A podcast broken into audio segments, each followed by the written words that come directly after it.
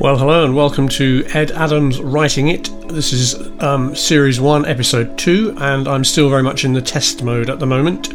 I worked out that it's better to use the microphone in mono and to um, have it coming out of both channels rather than what I did on the first podcast, which was to have like left hand channel only um, stereo, which was a bit rubbish, really. Anyway, we'll see how we get on with this one.